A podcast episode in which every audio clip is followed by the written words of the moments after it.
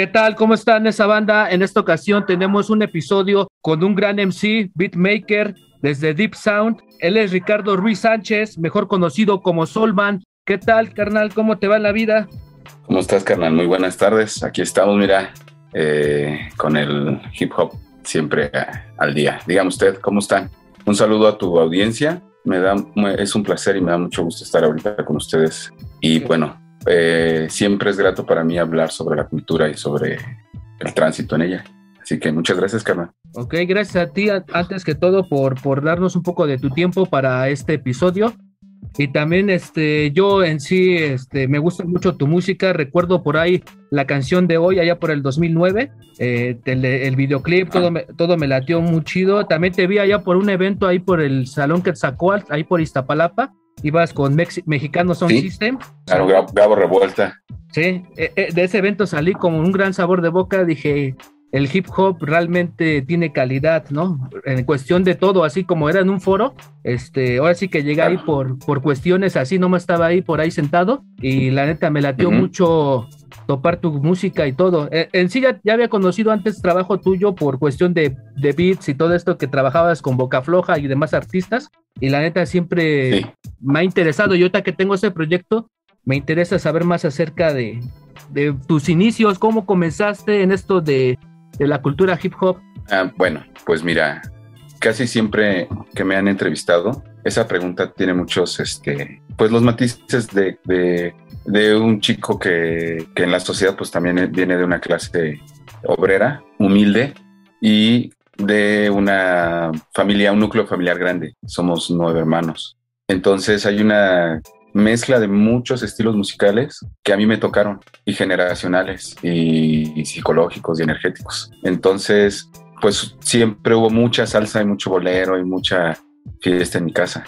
Y la salsa como que me llevó hacia, hacia Michael Jackson, digamos. Y Michael Jackson me abre el mundo a un sonido que después de mi niñez y adolescencia estuve buscando este, y lo encuentro en el breakdance. Mis hermanos también eh, lo platico en, uno de mis, en un track de mi disco, que mis hermanos trabajaban, eh, aparte de sus trabajos habituales, se iban por los fines de semana a poner música fiestas, ¿no? Estaban muy enterados de los que había musicalmente y en aparatos. Eh, en lo que estaba pasando, ¿no? Estados Unidos pues, nos dio ese acercamiento muy pronto hacia la música que, se, que estaba sonando, que estaba de moda, que era pop.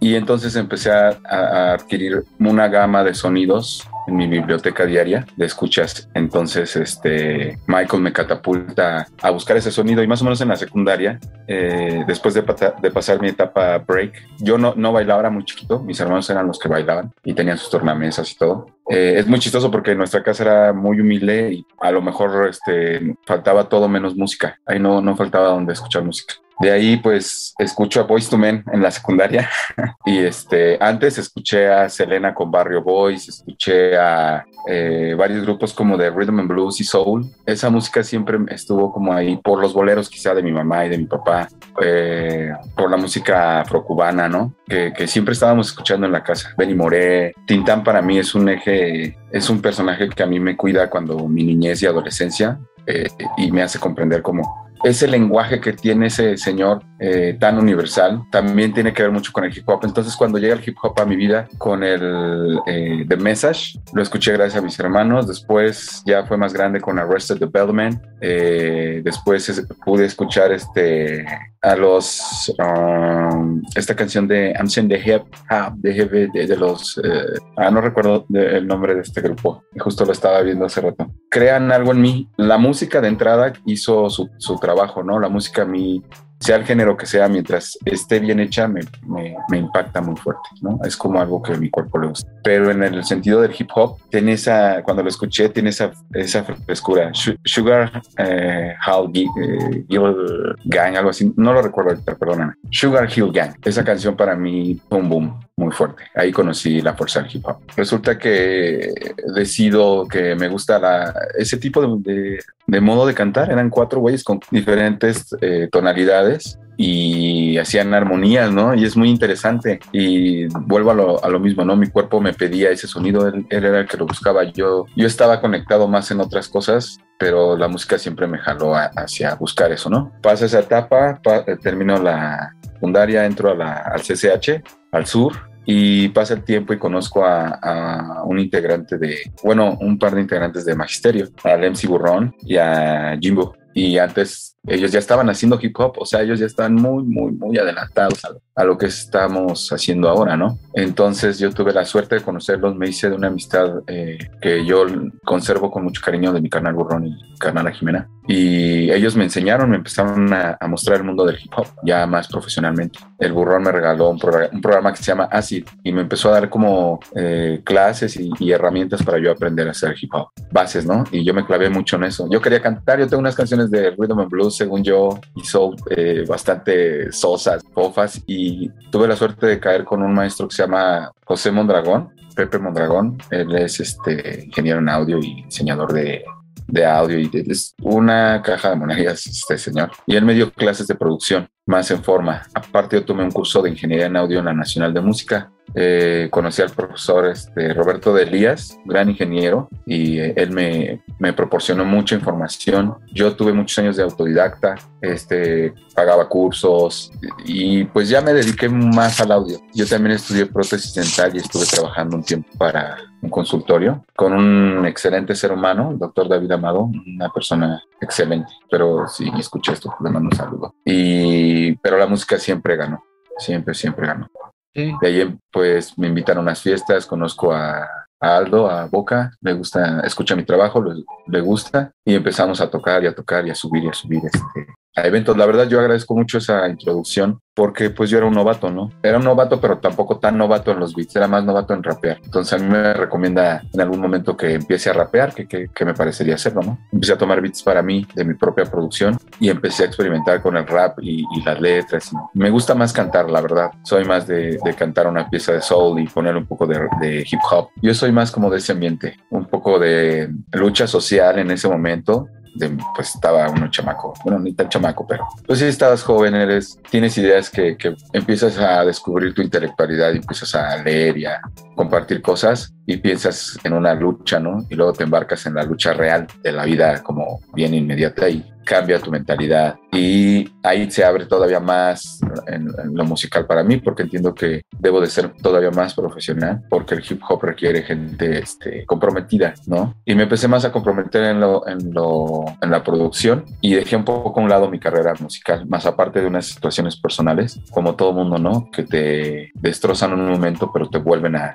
renovar. Y pues decido dedicarme por entero a, la producción musical. Oye, dentro de tus facetas artísticas, ¿cuál sientes que tiene más fluidez en cuanto a la creatividad? Fíjate que a mí me gusta mucho la fotografía. No lo hago de manera profesional, pero doy mis servicios en algunas partes y les ha gustado mi trabajo. no soy profesional, pero me gusta mucho hacerlo. Pero de nuevo la música es la que me lleva, me vuelve a jalar. Y donde, donde creo que soy más fluido y donde mi, mi labor es más grande es en la producción, en la grabación, en la mezcla, en la masterización, este, aportando ideas, corrigiendo tonos, este, haciendo que sea más variado el track, este, tratando de darle al, artista más herramientas, ¿no? Para que él vaya desarrollándose más rápido y tenga manera de hablar con personas que sí se dedican a la música, ¿no? Para que se vayan entendiendo y crezcan sus proyectos de ellos musicalmente. Ok, ahorita actualmente ¿Tu estudio está abierto al público o nada más para gente que tú conoces durante este camino?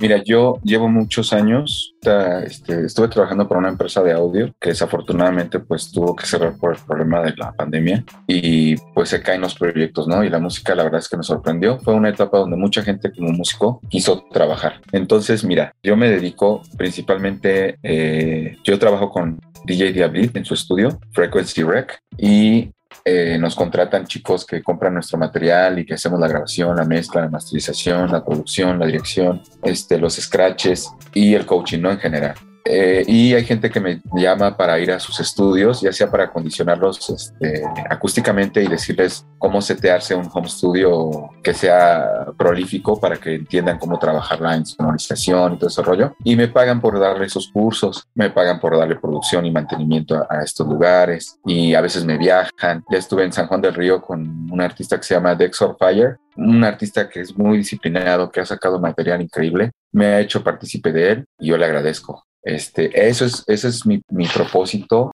este, tener trabajo en estudios de grabaciones donde yo produzca gente, produzca álbumes, eh, pueda dar cursos de masterización, mezcla, grabación y producción, que es donde creo que al hip hop le ha faltado mucho. Ahora ya lo comercial está sonando muy bien, pero al underground necesita esa cadena donde su idea pueda ser desarrollada sin que tenga estos costos, este, pues vamos, estos costos que tienen que ver con disqueras, que tienen que ver con promotoras, con costos más grandes, ¿no? Que un chico de 19, 18, 16, pues no puede, ¿no? Pero hay que darles ese espacio, esa plataforma. Ese es mi, esa es mi meta es mi trabajo diario. Diario es hacer beats y producir. Diario, diario. Ok, sí, como mencionas, hace falta mucho en cuestión de, como dices, de producción musical en el rap under. Y yo creo que poco a poco lo va haciendo la banda, pero sí tenemos que, o tienen que pulirse en cuestiones de saber muchas técnicas o saber hacia dónde llevar su, su música. Eh, ¿Tú qué, qué cualidades sientes que tiene que tener alguien que se quiere dedicar a la producción musical a este nivel profesional? Ok,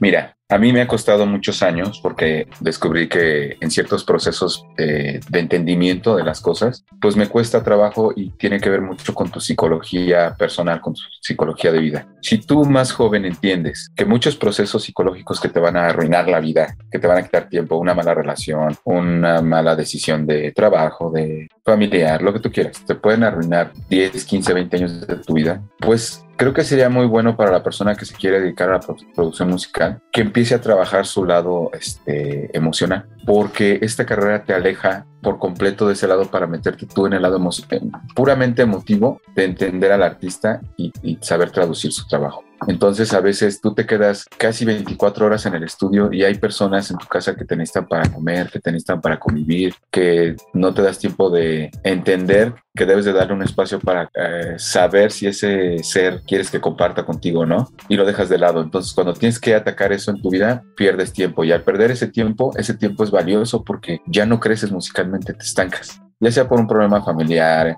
este, cualquier problema, ¿no? Emotivo, yo les recomendaría que empezaran por ahí. Me voy a dedicar a un, a a un trabajo donde le voy a dedicar mucho tiempo y debo de saber escoger bien mis relaciones para que sean lo, lo, más sanas posible, porque cuando te deprimes, cuando hay caos en tu vida, no mezclas bien, no produces bien, se, las ideas se van, te puedes quedar en blanco dos, tres años, ¿sale? Entonces, el problema, pienso, es que no se dan cuenta que no piensan en que se van a desarrollar como artistas. Quieren ser famosos, pero no quieren ser artistas ya. Sí, como lo que mencionas, sí, debe ser un, un trabajo constante y también eso, eso que mencionas, sí es muy importante, eso de darle espacio también a la, a la familia, a la gente que tiene cerca, para ir poco a poco, de alguna manera va fluyendo más la, la creatividad y en lo artístico y todo. Sí, es un equilibrio más que nada. ¿Qué otra pasión aparte de la música tienes? Mira, a mí me gusta mucho cocinar. Mi mami hace año y meses este, falleció, tuvo un problema cardíaco de una angina de pecho y pues nos, este, físicamente se fue. Pero ella, desde niño he trabajado con ella y ella vendía comida. Ya sabes que el sazón de la mamá para cualquiera, ¿no? Es lo más delicioso del mundo. Entonces, todas las mamacitas del mundo, ella era una de ellas, ¿no? y ella me crió en sus ollas, me crió en sus sazones, me crió en sus eh, ensaladas, en sus cafés por en la mañana. O sea, yo mi rap, si lo escuchas y si te das tiempo, habla mucho de eso, ¿no? De esas conexiones. Y creo que por eso toco a veces con la gente, ¿no? Yo no estoy envuelto en este estereotipo de ser rapero con métrica, con los grandes rimas impresionantes, con el beef. Este, yo creo que no soy un artista que yo le interese a esa media, ¿no? No, no soy ese tipo de target. Solo yo soy un, un, artista que se dio cuenta que necesita muchísimo entrenamiento para todavía entregarles más a ustedes. Tienes que pasar mucho tiempo entrenándote en el estudio, entendiendo tu voz, corrigiendo para llegar a ser un Nas, para llegar a ser un Tupac, para llegar a ser un eh, LLQJ, un Lauryn Hill, Wyclef. O sea, na, ya nadie estudia ni analiza el lado artístico. Dices, es que analizas el hip hop y es tu historia no, yo analizo a los artistas de hip hop, analizo su, su en el momento histórico en el que están ellos cantando, porque tienen esa agresividad, porque están hablando de lo que están hablando y, el contexto me lleva de verdad a lugares increíbles, ¿no? De pensamiento, de sentimientos. Siento como el artista me está diciendo, güey, esto duele bien culero, güey. El barrio es así. Nosotros o sea, un rapero puede decir cosas bonitas, pero la neta es que los que vamos a la calle a trabajar vemos cómo asaltan, cómo le meten un piquete a otro y nos tenemos que callar y voltearnos y no podemos hablar. O sea, de verdad no se dan cuenta en el laberinto en el que estamos, ¿no? O sí se dan cuenta, pero no sé cómo juegan pero procuro que, por lo menos mi trabajo, lo que hago, tenga un fin en cuanto a hacerlo bien, ¿no? No excelente, nada. Prepararme para, hacerlo bien. Entonces me preparé más en la mezcla, la producción y, y ver a mis artistas que pueden puedo ayudarles a traducir su mensaje. Este, esa es mi, mi, labor. Si, si este chamaco de 15 años que no tiene dinero a sus papás, que los ve pelear, que este, se duerme en una cama donde tiene tabiques abajo y hay roedores ahí comiendo en su, mesa y, sale en la mañana a, a, buscársela, ¿no? Y de repente resulta que por ese dolor él escribe bien chido, nada más le falta un beat bien chido y un lugar donde sentarse a hacerlo sin que lo estén acribillando. Pues bueno, ¿no? Creo que si yo puedo dar ese espacio, si yo puedo ayudar a la gente, lo hago. Si quieres ser profesional y me compras un beat, me vas a pagar por esa profesionalidad que te voy a entregar, porque yo sé que vas a ir por una lana con ese beat, con ese tema. Si lo vas, a mí me han dicho gente, güey, yo nada más quiero que me hagas un beat por la nostalgia, porque eres un, eres alguien que debe de estar en mi disco. Eres, eres algo que debe de estar en cada disco, güey. Un, beat tuyo, una producción tuya, güey. Eh, ah, bueno, si quieres ese arte, sí te va a costar. Pero a los que empiezan, yo quiero generar ese espacio. Ven, mira, no tienes que pagar 20 mil pesos al mes, ni 5 mil de credencial, ni esas mamadas, no, a la chingada, vente, güey. No tienes que demostrarle a nadie, güey. Aquí te voy a enseñar el pi el pa de cómo se hacen las cosas. Esto es un método, hay muchos más. Te voy a acercar esa vida, a que te pares diario a tocar un piano, a tocar una consola, a tocar un micrófono, a estar en un estudio y a superarte, güey, a ser feliz, cabrón. Esa es, esa es mi tirada, hacer rap, cantar, eh, cantar jazz, soul, y pues estar guapo, ¿no? Sí, como lo que mencionas, sí, es que realmente, bueno, yo también que he escuchado tus beats eh, en distintas canciones y también en, tu trabajo, eh, transmites mucho con tu música. Yo creo que esa es la nostalgia que mencionas de por qué artistas quieren entender música tuya, ¿no? Y también eso el que ya hay artistas consagrados que lógicamente pues tienen que pagar algún costo, ¿no? Y está chido eso que también quieras, quieras apoyar a la, a, la, nueva gente, como dices que está viviendo en un entorno muy canijo, que no tiene los medios, qué bueno que le das esa oportunidad a esa gente que, que también de alguna manera se exprese, porque esto es básicamente el hip hop, ¿no? Expresar este, y a través de la creatividad, pues ahora sí que no tanto cambiar el mundo, sino más bien tu propio entorno. Eh, ¿Cuál es tu comida favorita? Pues mira, está cañón, ¿no? Está cañón. A mí me gustan un chingo los tacos de carne asada. A mí me hablas, me dices, vamos por unos de asada, unas de pastor. No, soy tu esclavo. Pero también soy mucho de, unos pinches platos de, de fruta picada, güey, con miel yogur y licuados así como de batidos de pinches moras y mamadas así, güey. Me gusta mucho el té, güey, el café. Un café bien hecho también, me gusta chingo. Sí disfruto mucho de la comida, pero lo que me ha dado más, más, más ahora son las pechugas empanizadas con ensalada, güey, y papas a la francesa. No, mames. Desayuno, comida y cena, güey. No sé por qué, pero esa, esa es mi comida favorita. Aunque si me das una tlayuda con, con pastor y un mezcal o un tejate, olvídate, ¿no? Me vuelves loco. ¿Cómo ves la manera en la cual consumimos hoy música? A través de singles, en vez de como anteriormente se hacía por discos completos que, que, en su parte pues vivías una experiencia auditiva de principio a fin. ¿Cómo ves esta, esta manera de consumir, de consumir música hoy en día? Mira, yo creo que seríamos muy este, cerrados, güey, porque se crea el, el, el disco y muchas bandas de jazz y de blues pierden su trabajo. Bueno, las que se consagran, pues sí, ¿no? Van y tocan y tienen un chingo de chamba, pero las que no pudieron y las que estaban experimentando, pues se fueron. Eso es un arma de doble filo. Lo que considero ahora, en, en, en modo técnico, es que la, manera en que consumas este, música es la correcta, porque es una vía. Ahora, para los puristas, pues sí, qué delicia ver que tu artista se, se mataba para hacerte una portada, una contraportada, fotografía, diseño gráfico, eh, dedicatoria, te ponía los nombres de quienes hacían sus temas, o sea, había una chambota, güey. Me decía un chavo el otro día, se burlaba de mí, me decía, no mames, güey, es que tú, güey, mira cuántos views tengo, güey, millones de millones. Sí, carnal, pero yo vendía mis discos a mano en festivales y vendí dos mil y tantos discos. A la fecha hasta discos piratas he vendido, o sea, no mames, eso era mano a mano, era otra dinámica, era como ir a la, a la guerra, ¿no? Pero ellos, ellos, ahora están en su guerra. Y antes yo me, yo me molestaba porque decía, no, muchachos, es que el hip hop, su historia. No, no es cierto. ¿Sabes qué? Cree en el Dios que tú, crea, que tú creas, en la energía en que te encomiendes, güey, y regálame, déjame ver ese show chingón. Y yo sabré decir, no te veo o sí te veo. Ya no importa si eres hardcore, ya no importa si te gusta eh, o sea, no me importa lo que hagas, güey. Si tú tienes calidad y me, y me haces sentir, yo te voy a ir a ver, güey. Yo te voy a ir a pagar una entrada. Yo te voy a ir a pagar un trago, güey, para que el consumo en, tu show esté chido. Yo voy a ir a participar en tu producción, güey. Yo voy a ser tu ingeniero en audio. Te voy a hacer que tu show suene bien chido. ¿Me explico? Pero si eres un güey que voy a ver 20 veces en el mismo show, o sea, uno igual a otro a otro, diciendo las mismas tarugadas todo el tiempo, güey, pues ha sido la historia del hip hop durante 25 años en México. Que si Adrián canta reggaetón. Qué chingón, güey, es un hip hopero que está arriesgando. No, güey, es un ser humano, güey, es un visionario y está arriesgando y está poniéndose la camiseta del ridículo que tú no tienes el valor de pasar. Es admirable. Ahora, el pedo es que ya todo se tomó a personal con, con los músicos, ¿no? Ya es una revolución ahora, güey. Todos nos trapitos al sector a todos, pero no, güey, o sea, el problema es que te dejes estigmatizar por esas relaciones eh, sociales comunes y digas, oye, güey, sí, sí sé que soy una persona que tiene problemas, pero tampoco es como la pinta, ¿no? Sé que estoy muy visualizado por todos y sé que también me van a caer las críticas fuertes.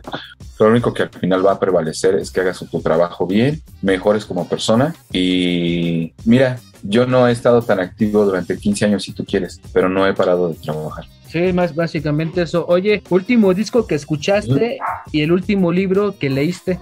Mira, más que escuchar un disco porque ya no hay discos, güey. Bien dices tú, nada más es de un single. Pero hay un disco que sí les quiero recomendar bien, cabrón. El de mm, Pantera Blanca de Manotas. Ya tiene mucho rato, güey. Escuchen a esta mm, obsesión de Cuba, a Magia y el tipo este. Sigan al tipo porque ese, señor es nuestro most def, güey, latino. No mames, qué chida música. Este, Tech One es uno de mis MCs, güey, no mames, güey discos chidos, güey. Yo, escucho a Gregory Porter. Es un afroamericano que canta gospel, güey, y rhythm and blues, y hace unas cosas, no mames, de una calidad increíble. Eh, DJ Premier, pues, no sé si sabes, yo estuve en mi canal, Diablo me invitó a la presentación, primer presentación de Premier, ya estuve ahí, me firmó el NPC, fui el único que puedo dar el show en NPC, güey, y agradezco ese pedazo de la historia que me toca del hip hop. Pues es que más que recomendar, le digo a la banda, estudien los discos antiguos. ¿De qué te sirve escuchar a Kendrick Lamar ahorita, güey?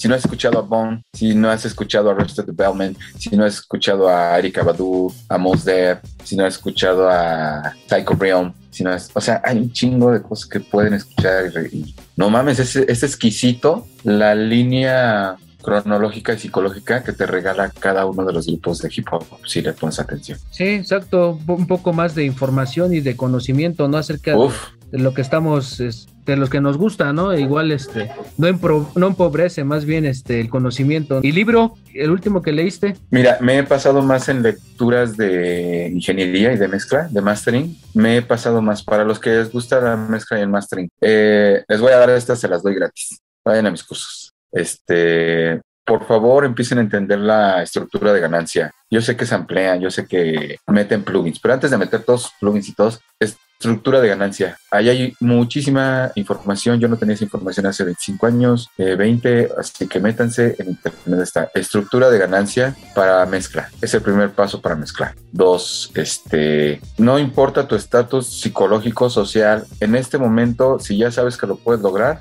lo vas a lograr, güey. Este, acércate a las personas correctas. De mi parte, estoy abierto para ti, tu comunidad en los cursos de mezcla, masterización, producción, todas las dudas que tengan, sin tres años que te tenga ahí, en unos meses te llevo al resultado. Ok, y es cosa de tu creatividad. Sí, en cuestión de estos cursos, este, es la, ¿haces algunas fechas o realmente la banda? Tuve que terminarlo grupal por lo de la pandemia, pero a mí me llaman y me dicen, oye, quiero tomar el curso y se los doy, pero si llegamos a hacer uno grupal, este, yo les doy a barato los costos y hacemos, este, o sea, conviene más 10 personas que solo una, ¿no? O sea, es matemáticas simples. Sí, para que también la gente que quiera contactarte, igual en cuestión de bits, eh, también ahorita tienes disponible para que la gente vaya y, y la que esté interesada. Así es. Sí, mira, este, muy seguramente vamos a poner nuestros mis links en tu en la descripción del video. Me platican el proyecto que quieren. Yo tengo varias opciones, desde opciones muy económicas hasta opciones ya de producción profesional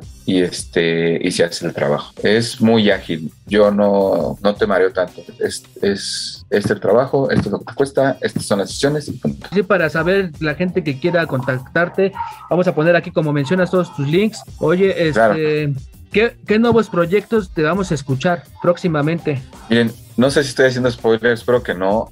Eh, si no, los quiero mucho, Sangre Negra. Sangre Negra es un grupo que está al norte de la ciudad, no sé si los topes. DJ Diablito es parte de él, Bolo y Dante, Carmelotes y el Diablo igual. Bueno, pues acaban de sacar, eh, trabajamos en dos, en dos álbumes. Fueron 20, 22, 23 tracks de dolor, sufrimiento y gozo. Pero hay uno en particular y creo que ya lo anunciaron y por eso me atrevo a decirlo, güey.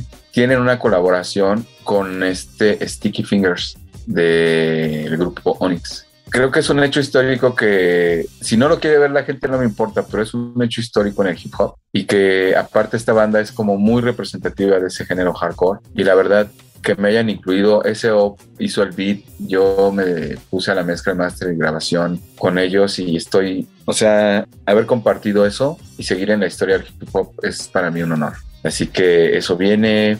Eh, tengo sí otras producciones que están también en puerta de otros grupos. Eh, espero poder eh, pasarte esos datos ya para que los subas, porque tampoco como, no sé si compartir esta información, soy muy respetuoso de, ellos, pero hay gente muy, muy interesante que desafortunadamente no va a salir más que en dos, tres años, pero esas tocadas que vienen y esos shows de estos músicos que están haciendo hip hop, están como regresando a lo oldie, pero más fresco, va a ser algo muy interesante y espero y creo que voy a formar parte de esa oleada. También vienen dos o tres discos míos, pues tratando de regresar un poco al hip hop, eh, pero más me voy a ir hacia el lado de los soul, del jazz, del rhythm and blues y espero pronto estar dando, dando sorpresa con una banda de, de jazz. Así que esos dos, ahí estamos en esos proyectos. Ok, esperamos verte en ese show porque te digo que yo cuando te vi la primera vez, este, la neta sí me impactó, ¿eh? A nivel creativo, a nivel música, este, sí salí con, con esa, como cuando sales después de un evento con diciendo como que con esa sensación. Qué rico. Sí, y, la neta, sí, este. Sí, recuerdo eso, la neta. Siento que se ha perdido, ¿no? Sí. Mira, yo vi ahorita cómo está, veo cómo está el auge de Santa Fe Clan, él me sorprendió. Eh, no sé cómo está en show, no lo he visto, pero eso quiero volver a la etapa donde entres a un show y de verdad te vayas a divertir, a tomarte un trago y a, sentir tu cultura y a llenarte de energía para otra semana de chinga, ¿no? Sí, más que nada, este, pues vamos a estar al pendiente de todo, todo esto que viene y también los, tus discos que también vayas sacando eh, te agradezco, Solma, por darnos este, esta entrevista y por ser parte de este proyecto llamado Convars, que la neta yo desde que lo empecé este, pensé en todos los artistas que hemos tenido aquí y tú eras uno de esa lista de, tenerlos aquí con, con la gente, porque también yo siento que parte de documentar auditivamente este podcast era tú eres parte de esa historia del hip hop aquí en México. No, pues muchas gracias por el reconocimiento. Yo eh, no es que no me sienta con ese peso, pero reconozco el trabajo de mis compañeros. Quizá a lo mejor en situaciones personales no somos como, no, no estamos este, cruzando ideas iguales, pero yo respeto mucho la labor de ellos y así respeto mi, mi propia labor. Te agradezco muchísimo y tengo dos, dos cosas. Una, ya, ya, después vamos a quedar y ya tienes una, un beat para cortinilla para tu podcast de parte de Deep Sound y Soulman. Deep Sound, que es mi productora, que yo soy dueño, fundador, CEO y todo eso. Y este y Soulman, pues te ofrece o te agradece mucho y te intercambia un, beat. Está bien para de tu predilección. Okay. Y otro es que te regalo un beat más, una producción completa para uno de tus este de alguien de tu este, audiencia tú resuélvelo como lo regalas, la dinámica que vayas a hacer y este me avisas y cuando se entregue hacemos un algo ahí especial, si algún videíto o algo, ¿qué te parece? Ok, sí, eh, ahora sí que estoy agradecido por, por, estos, por estos regalos y también para la gente que escucha este, este, este episodio, ahí vamos a hacer una pregunta, unas dos o tres preguntas acerca de este mismo episodio, hay que nos las conteste la, la banda y, y va a ser la, la, que gane esto, ¿no? Acerca de tu trayectoria y de todo lo que estamos platicando en este episodio. Y, y también también te agradezco lo, de, lo del episodio, lo de la cortinilla para, para. Muchas gracias, Solman. Este, te agradezco nuevamente. Y ahí estamos en, cuando haya eventos, cuando esté todo. En sí, este medio de Converse lo quiero hacer como un medio de, de, comunicación y ir a eventos tras eventos a, a, ver lo que están haciendo los artistas.